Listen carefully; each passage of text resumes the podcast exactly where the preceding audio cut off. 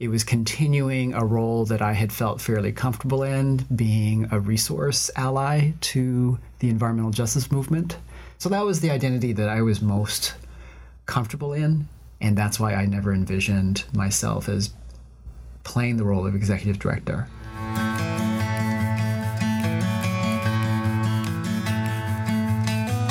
Welcome to the Be Change podcast. We're your hosts, Warren Goldstein Gelb and Marcy Goldstein Gelb. This podcast is for leaders and emerging leaders who care about social change and about how to make a great difference in the world. The podcast explores strategies, tools, and stories to help you strengthen your social change and nonprofit leadership skills.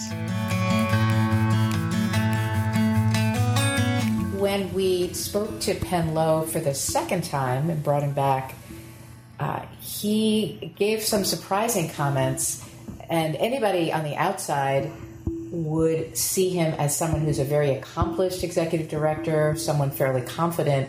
But what he was really highlighting is that he saw himself as more of a support, an ally in the environmental justice movement, and not as a leader or executive director.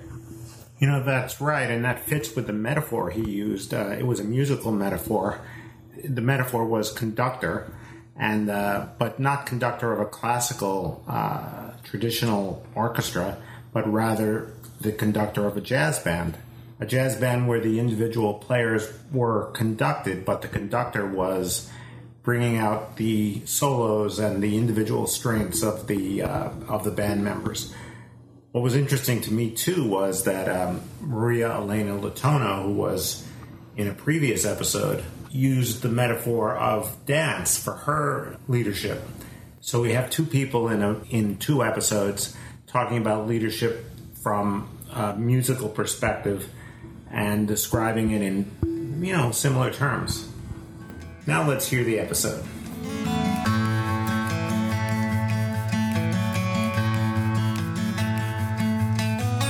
We're back and continuing the conversation with Penn Loh. And to be um, brutally frank, the first part of the uh, conversation was held more than two years ago, Penn. Um, sounds about right. And we're also in a different studio. Um, an actual studio. An actual studio, not my uh, dining room table.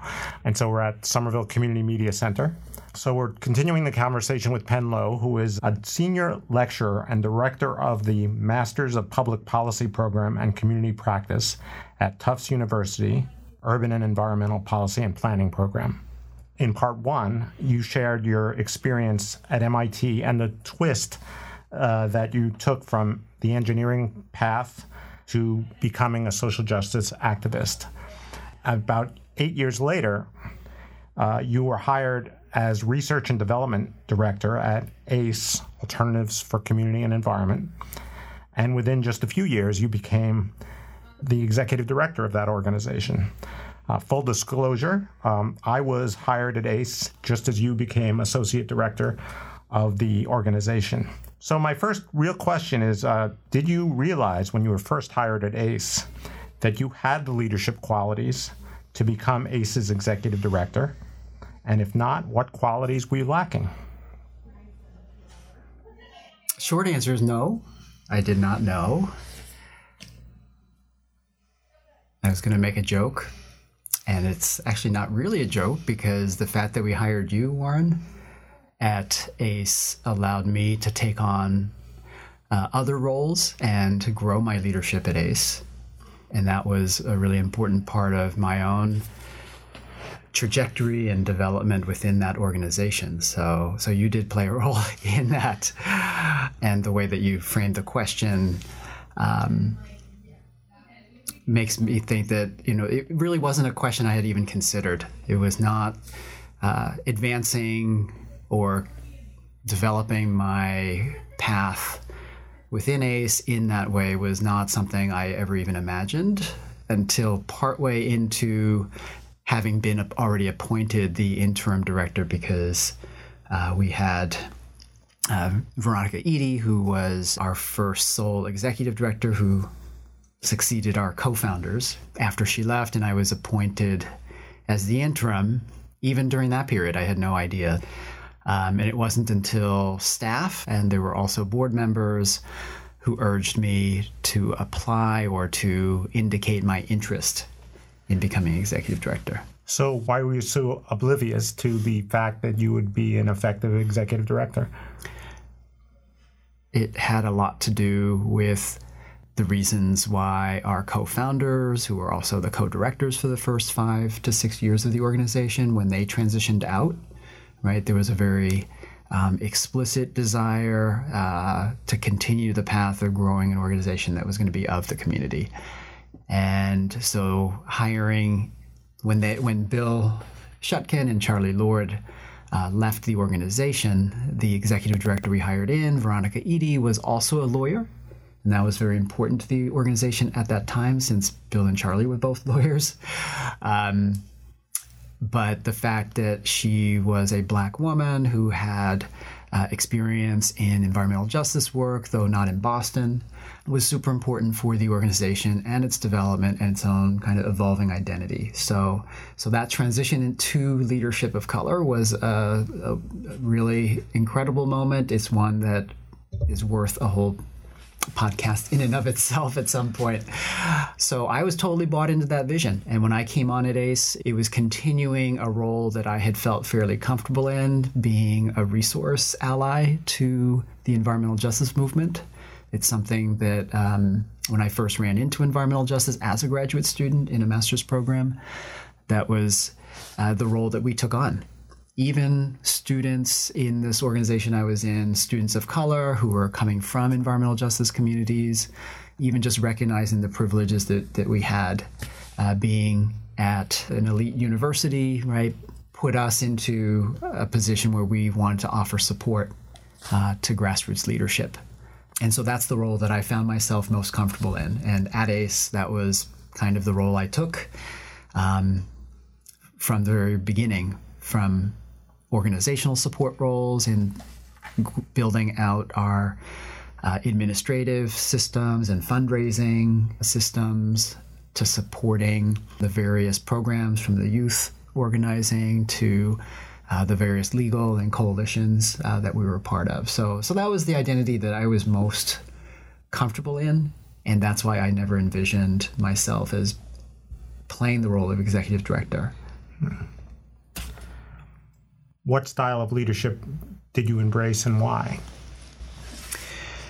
So when when folks started to ask me and urge me to put myself out there as a possibility for the next executive director, you know, I had to overcome first my own assumptions and biases about what being an executive director meant.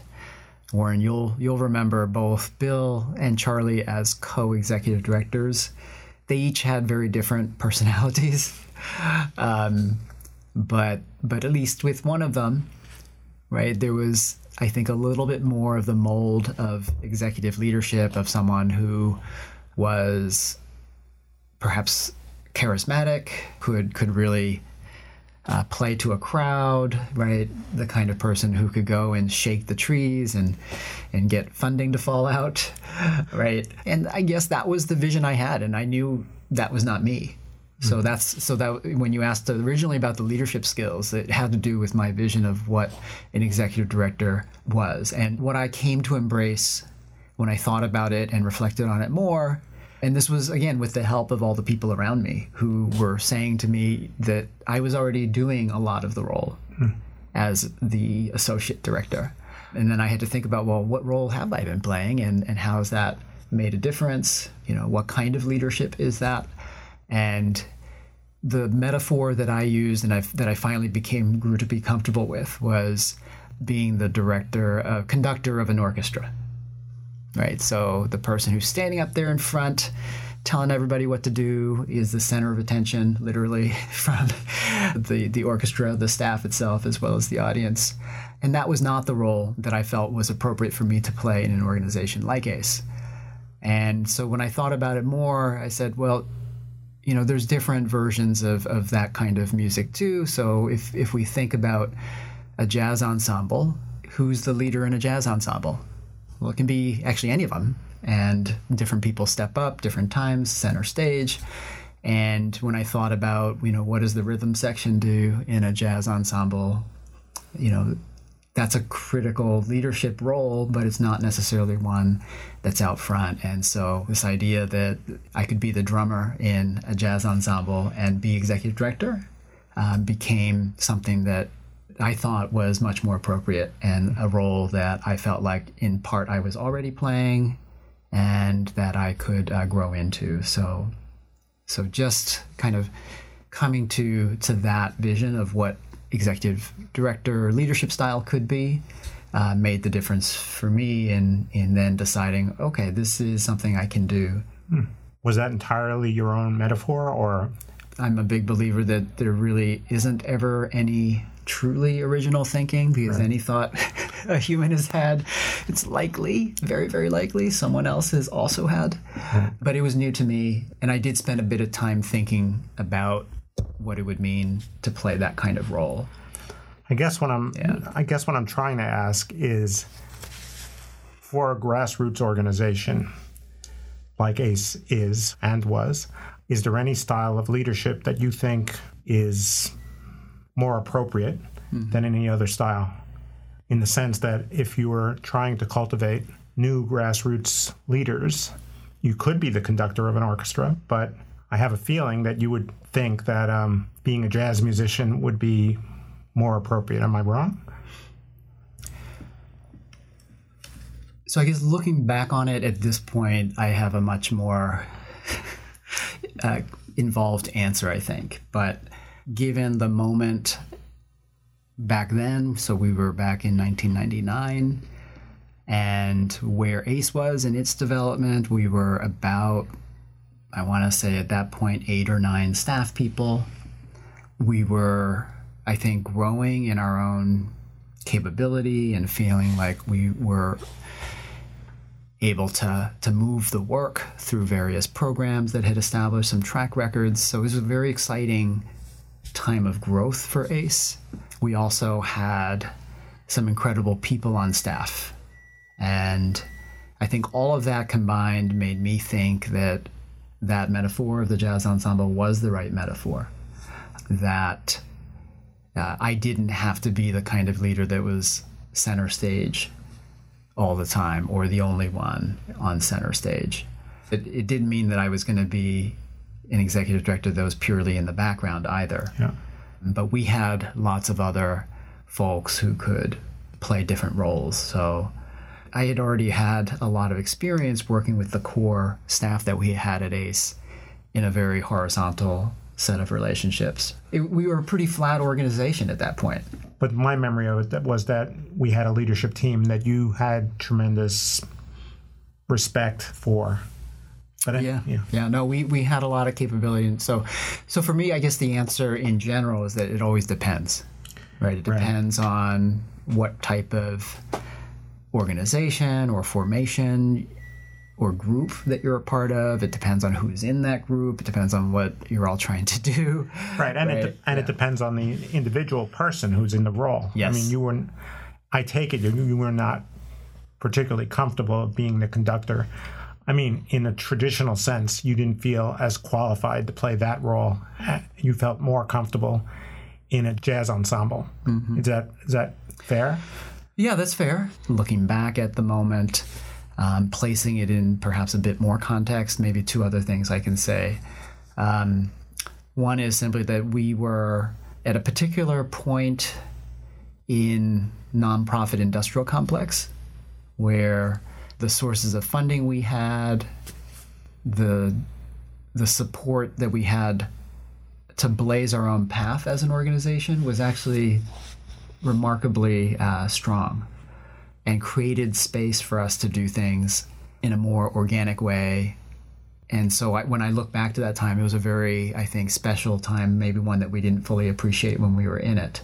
Yeah. Right. Because I, I see how that situation has changed, how other organizations, including ACE, have gone through uh, different stresses and strains of you know trying to keep funding coming in and continue to stay true to their mission and grow all the different sides of, right of leadership and people and all of that but i would say you know we were because of the particular situation we were in at that time there was a lot of space i think for growth of of, of programs, of staff within those programs, of you know providing some a lot of support to the type of uh, community leadership development that we wanted to, to be a part of, and required uh, less of that type of conductor, orchestra conductor role from the executive director.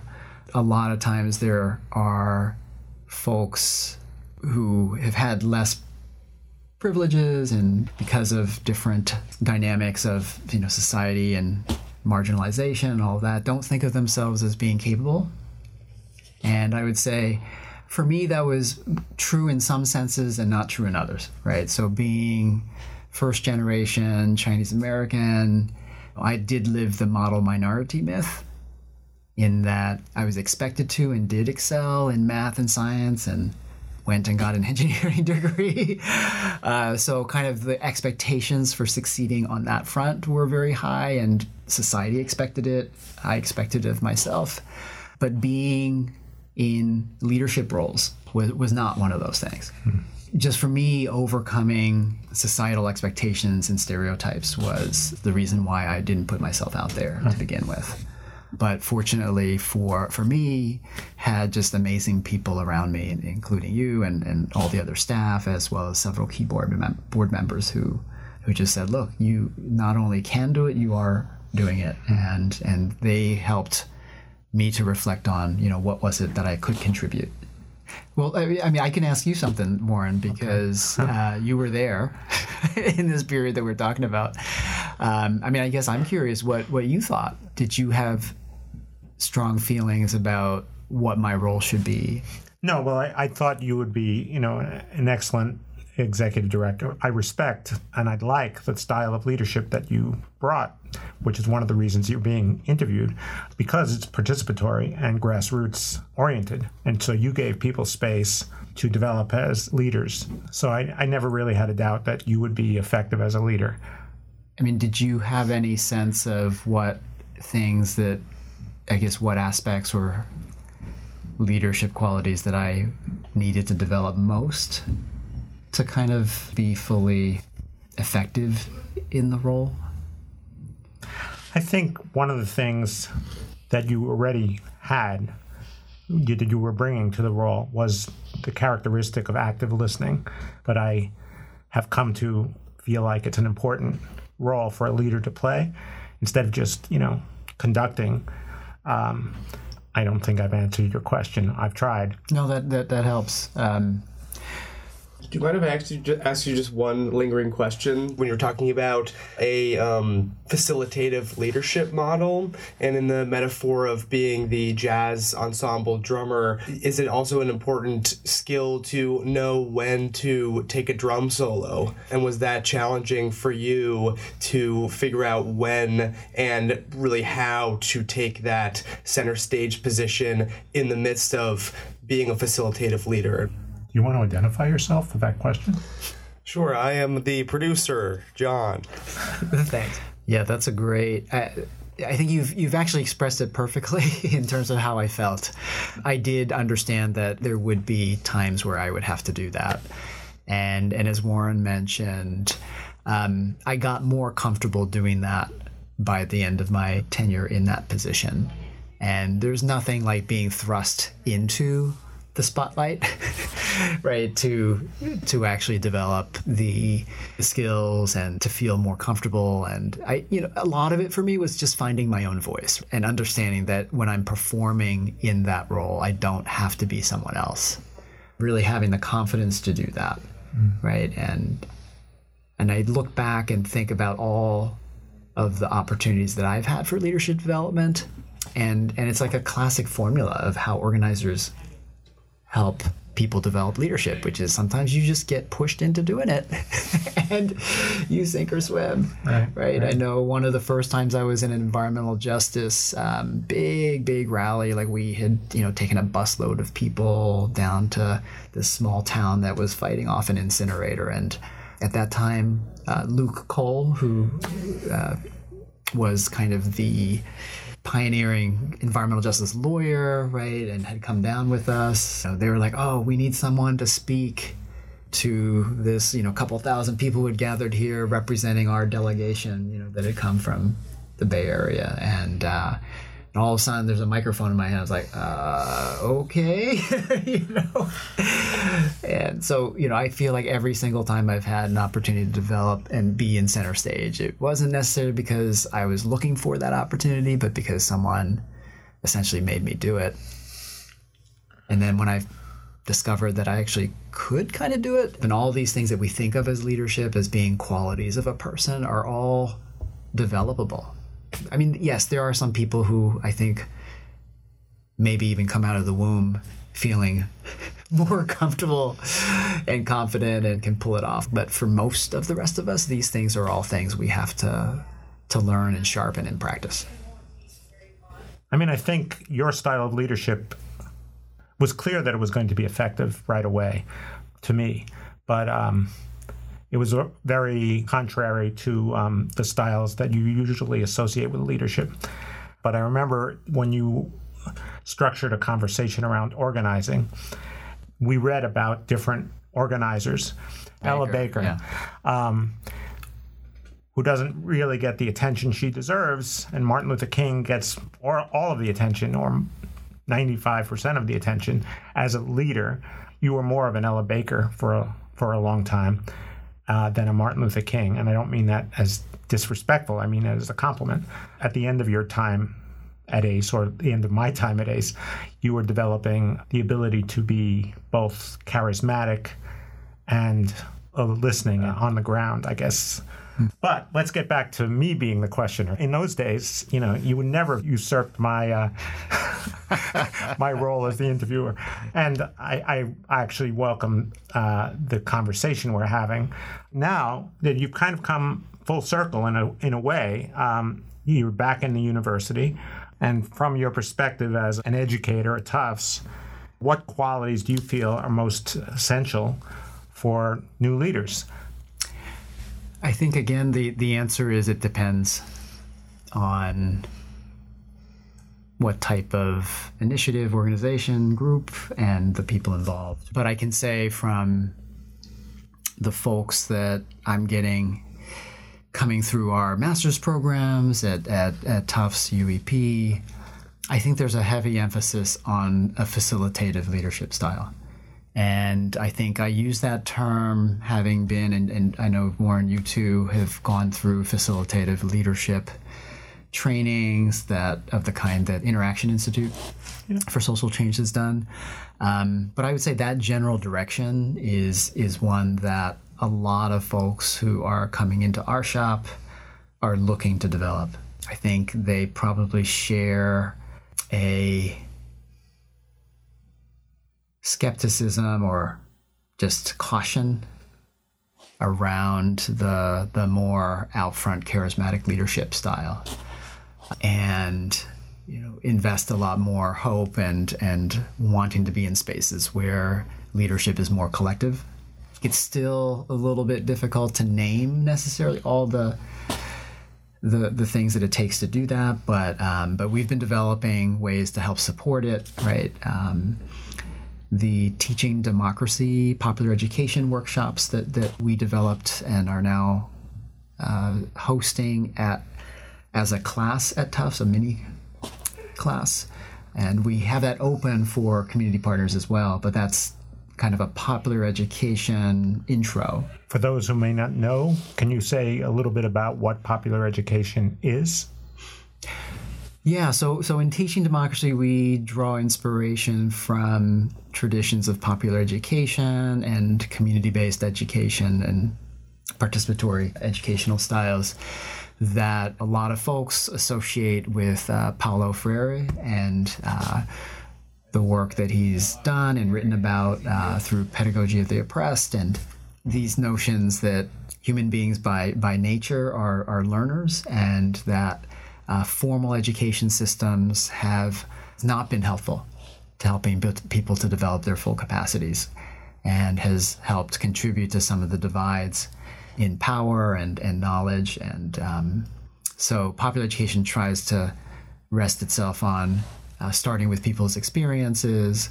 It relies heavily on the idea that we are not you know that our experience as human beings is fundamentally social, right? And that collective experience uh, is so important, so that we understand that what we experience is not just something that's unique to us or that has to do with some something that we're not doing as individuals or that we lack as individuals but that you know our conditions are shaped by the social conditions right? And that includes the power relations and the structural uh, inequalities. But to recognize and learn about those really requires a process of developing consciousness talking with other people who are experiencing the same thing and going through cycles of reflection and action which is essentially the scientific process, right? To to figure out how uh, to become effective agents of change and to to be able to more consciously and intentfully change those conditions that are causing the problems that we're trying to solve. Popular educators commonly use the the banking model where you're essentially literally pouring knowledge into somebody's head mm-hmm. versus where you're pulling information or knowledge from the people in the room, even though it may not exactly be your experience, but all experiences are valuable. Yeah, I think just the very notion of leadership in a popular education philosophy is uh, turned on its head too, because right, the whole idea of teacher student where, like you said, in the banking model, the teacher is the one with the knowledge and makes deposits into right yeah. the accounts of, of the students. In popular education, right, people like to say that students teach and teachers learn as well, you know. But but a lot of the role that people who want to be popular educators, right, the teaching role they take on is really a facilitative role. Yeah right? And I mean, there is such a thing as kind of adding new information and knowledge for sure. The idea behind popular education isn't that people already know everything that they need to know, but right. but they know a lot about their own experience, and it's actually a necessary process. Yeah, so I would say like those ideas of facilitative leadership, of popular education. I mean, these are a lot of the things that now inform me, and that that we're helping to develop some resources and tools for folks to be able to, to use and embrace as future leaders or as current leaders. Yeah, it's a little bit fraught doing that work, just as a commentary on doing that from within the university, which is maybe the epitome of, of the banking style of ed- education. But I think we've got a pretty unique space and ways that we engage with partners and the ways that our students are demanding kind of real world skills and being able to work in uh, communities in which you know the same as ACE when we were doing organizing and programs the the same the very same communities so um, so I think these things are uh, starting to take root but but it is pushing back against a lot of uh, I would say the baggage of higher education. Yeah. Right? This idea that we are the pinnacle of right. the knowledge hierarchy. Right. I mean because you have relationships with these community organizations and because you come from a community organization, but you're now at the university, how important for your teaching are these uh, pre existing relationships? Oh, they're, they're everything I, uh, for, for me.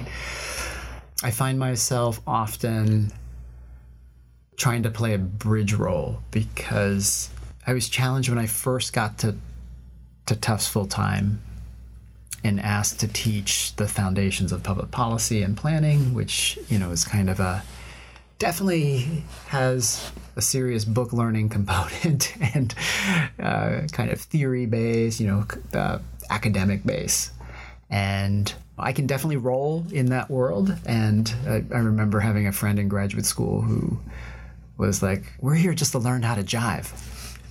like university people, right? But it's it's a different language, right? So so I feel like I can I can definitely speak that language and engage in that world and and and even do not even a half bad job of helping students to engage with it.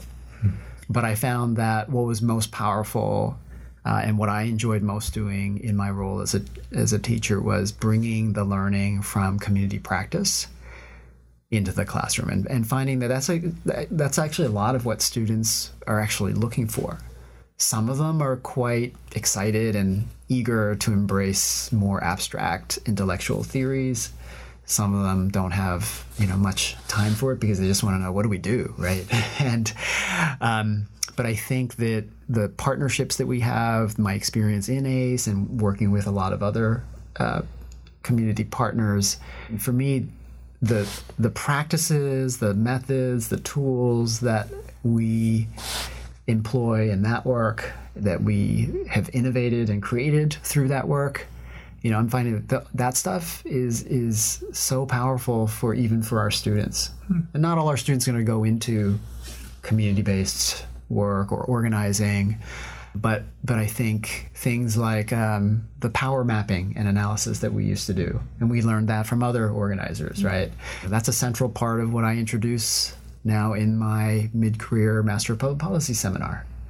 Um, and even people who've been in the field working for decades and decades sometimes come to it like, wow, we haven't really ever used a framework like that. A lot of this was just embedded knowledge, right? We kind of know how to work the system because we've been in it for so long. Mm-hmm but being more explicit about how people have power and how to share that knowledge with other folks through a power mapping exercise could could be really powerful for even for someone who's got a lot of experience. Um, and for folks who don't have as much experience, it's it's a way to.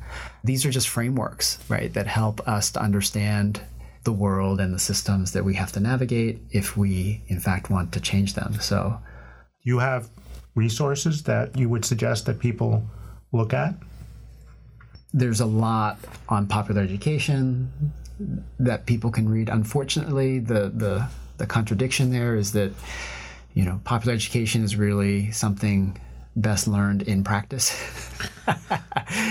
you know, so you can read a lot about it, but it's not the same as actually trying to do it or right seeing it in action. So the Interaction Institute, you know, and a lot of the tools around facilitated leadership you know the teaching democracy we have a website for that it's you know at least people can check out what what we're trying to offer there folks like united for a fair economy and the curriculum that they've created um, as popular education around the economy.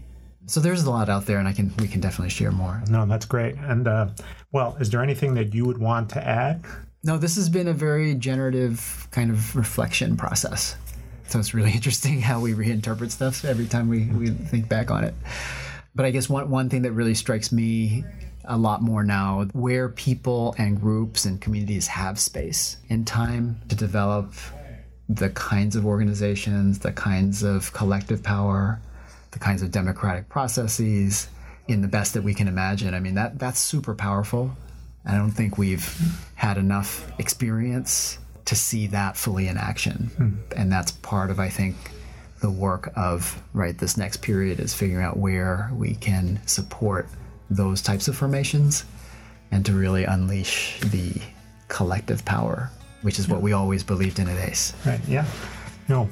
Penn Loh, thank you so much for sharing your history and insight. It's been truly a pleasure. Thanks for joining us on the Be Change podcast. If you like the show, subscribe on whatever podcast player you are listening on and on our website, be-change.net. Please follow us on Facebook and share with your friends and colleagues. Thanks to our producer, John Concilio, and to our partners, Somerville Community Media and Boston Free Radio.